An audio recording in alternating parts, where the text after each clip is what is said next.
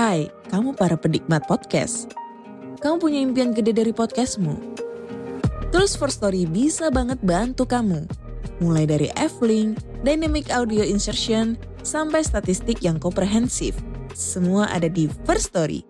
Gak ketinggalan kamu bisa monetisasi podcastmu lewat iklan dari First Story Ads yang bisa kasih kamu penghasilan dari setiap place podcastmu. Yuk gabung sekarang dengan klik di firststory.me. Sekali lagi, klik di firststory.me. Mari kita bawa mimpi podcastingmu menjadi kenyataan.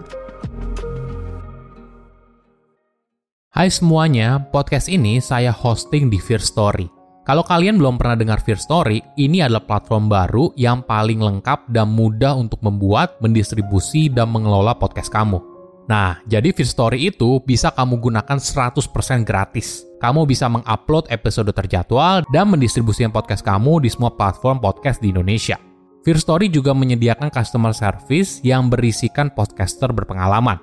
Kamu bisa share podcast kamu tanpa ribet dengan F-Link yang akan mencakup semua link platform kamu dan sosial medianya. Dengan Fear Story Ads, kamu bisa mengakses monetisasi yang mudah dan beneran bisa kamu cairin tanpa biaya tambahan, gak pakai repot. Jadi tunggu apa lagi? Yuk maksimalkan podcast kamu dengan platform hosting dari Fear Story.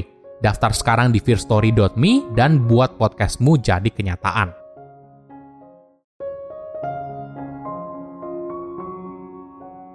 Cara terbaik untuk mengubah seseorang adalah jangan berusaha mengubah orang tersebut, tapi ubah lingkungannya.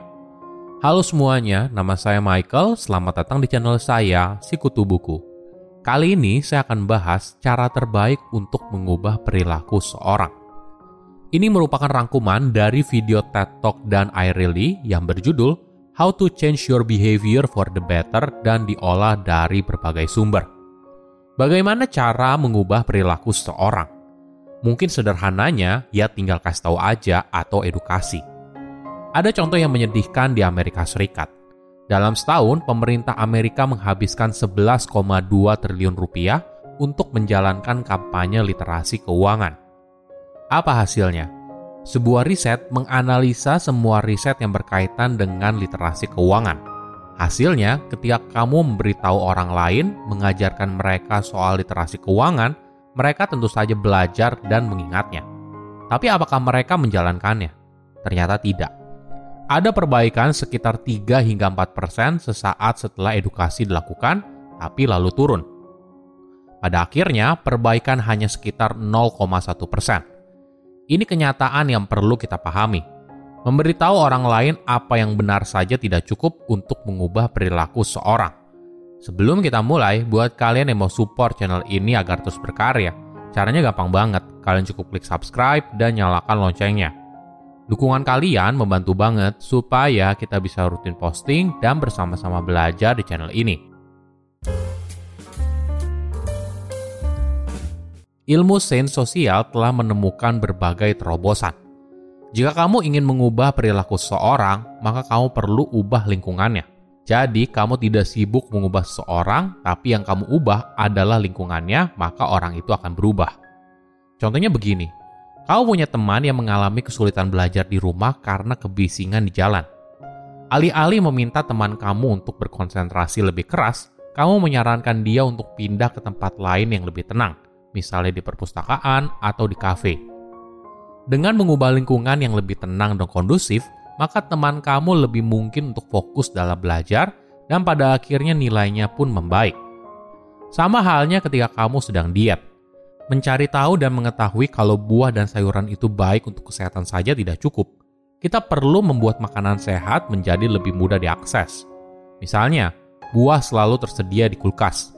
Kamu memesan catering makanan sehat dan sebagainya Cara ini lebih efektif daripada kamu berusaha memaksa dirimu untuk berubah.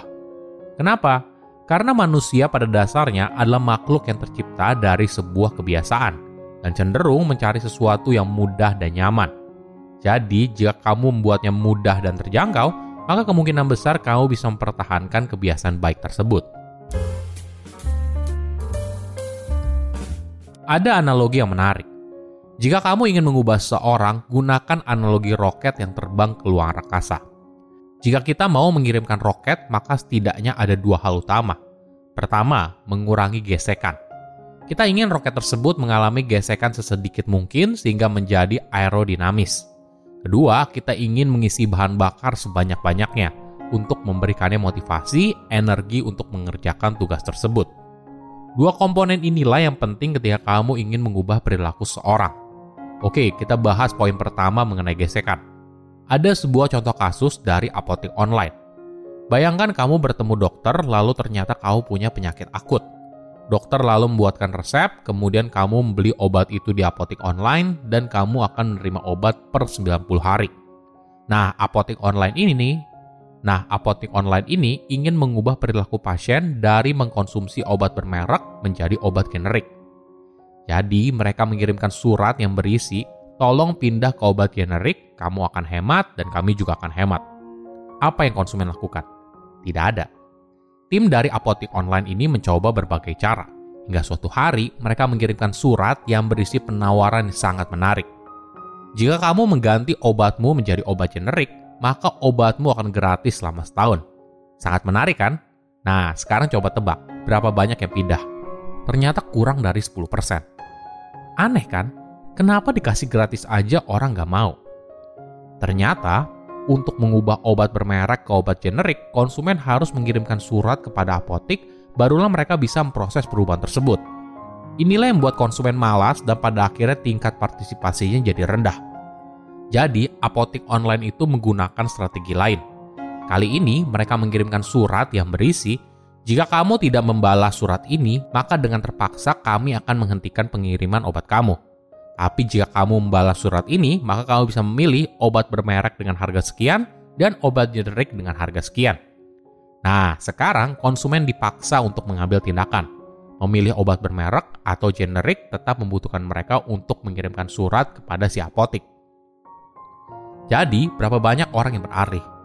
Mayoritas ternyata beralih dari obat bermerek ke obat generik. Terus apa kesimpulannya? Ini adalah cerita soal gesekan di mana hal kecil itu penting. Jika ingin mengubah perilaku seorang, kita harus kita perlu mencari tahu di mana gesekan itu terjadi sehingga menghambat seseorang untuk bertindak sesuai yang kita inginkan.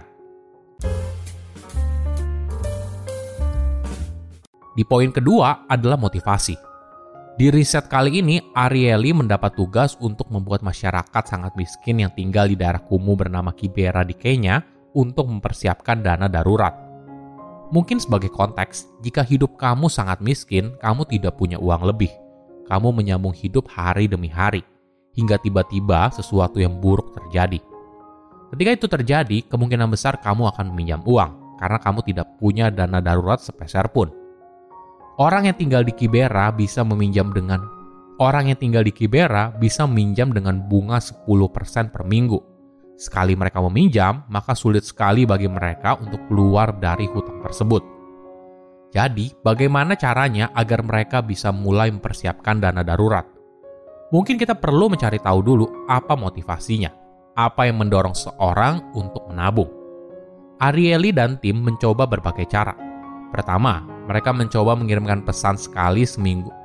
Mereka mencoba mengirimkan pesan sekali seminggu yang berisi, Ayo coba menabung 100 siling atau setara dengan Rp16.000 minggu ini. Beberapa orang lain menerima pesan seolah-olah berasal dari anak mereka. Misalnya begini, Halo ibu, halo ayah, ini Andi kecil atau siapa pun nama dari anak mereka. Lalu dilanjutkan dengan pesan, cobalah berhemat dan menabung 100 siling untuk masa depan keluarga kita. Nah, beberapa orang lain mendapatkan program 10%. Jadi mereka diberitahu, kalau mereka berhasil menabung 100 siling dalam seminggu, maka mereka akan diberikan tambahan uang 10%. Beberapa orang lain bahkan mendapatkan tambahan hingga 20%. Percobaan terakhir, peneliti memberikan sebuah grup masing-masing sebuah koin berisi 24 angka. Lalu mereka diminta untuk menaruh koin itu di rumahnya dan setiap minggu gunakan pisau untuk menggosok koin tersebut. Jika mereka berhasil menabung 100 siling di minggu itu, maka gesek ke arah kiri kanan Apabila tidak, maka gesek ke arah atas bawah. Nah, sekarang pertanyaannya, metode mana yang paling efektif untuk mengubah perilaku masyarakat tersebut?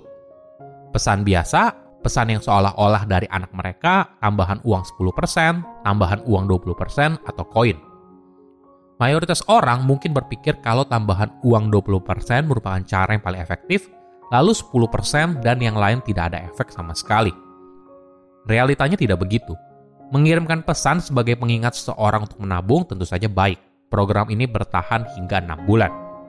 Tambahan uang 10% tentunya meningkatkan jumlah orang untuk menabung. Tapi tambahan uang 20% tidak memberikan perbedaan Uniknya, pesan yang seolah-olah dari anak mereka punya efek yang sama efektifnya dengan janji tambahan uang 20%. Menarik kan? Tapi kalau dipikir-pikir tentang orang tua, anak boleh dibilang merupakan motivasi terbesar mereka.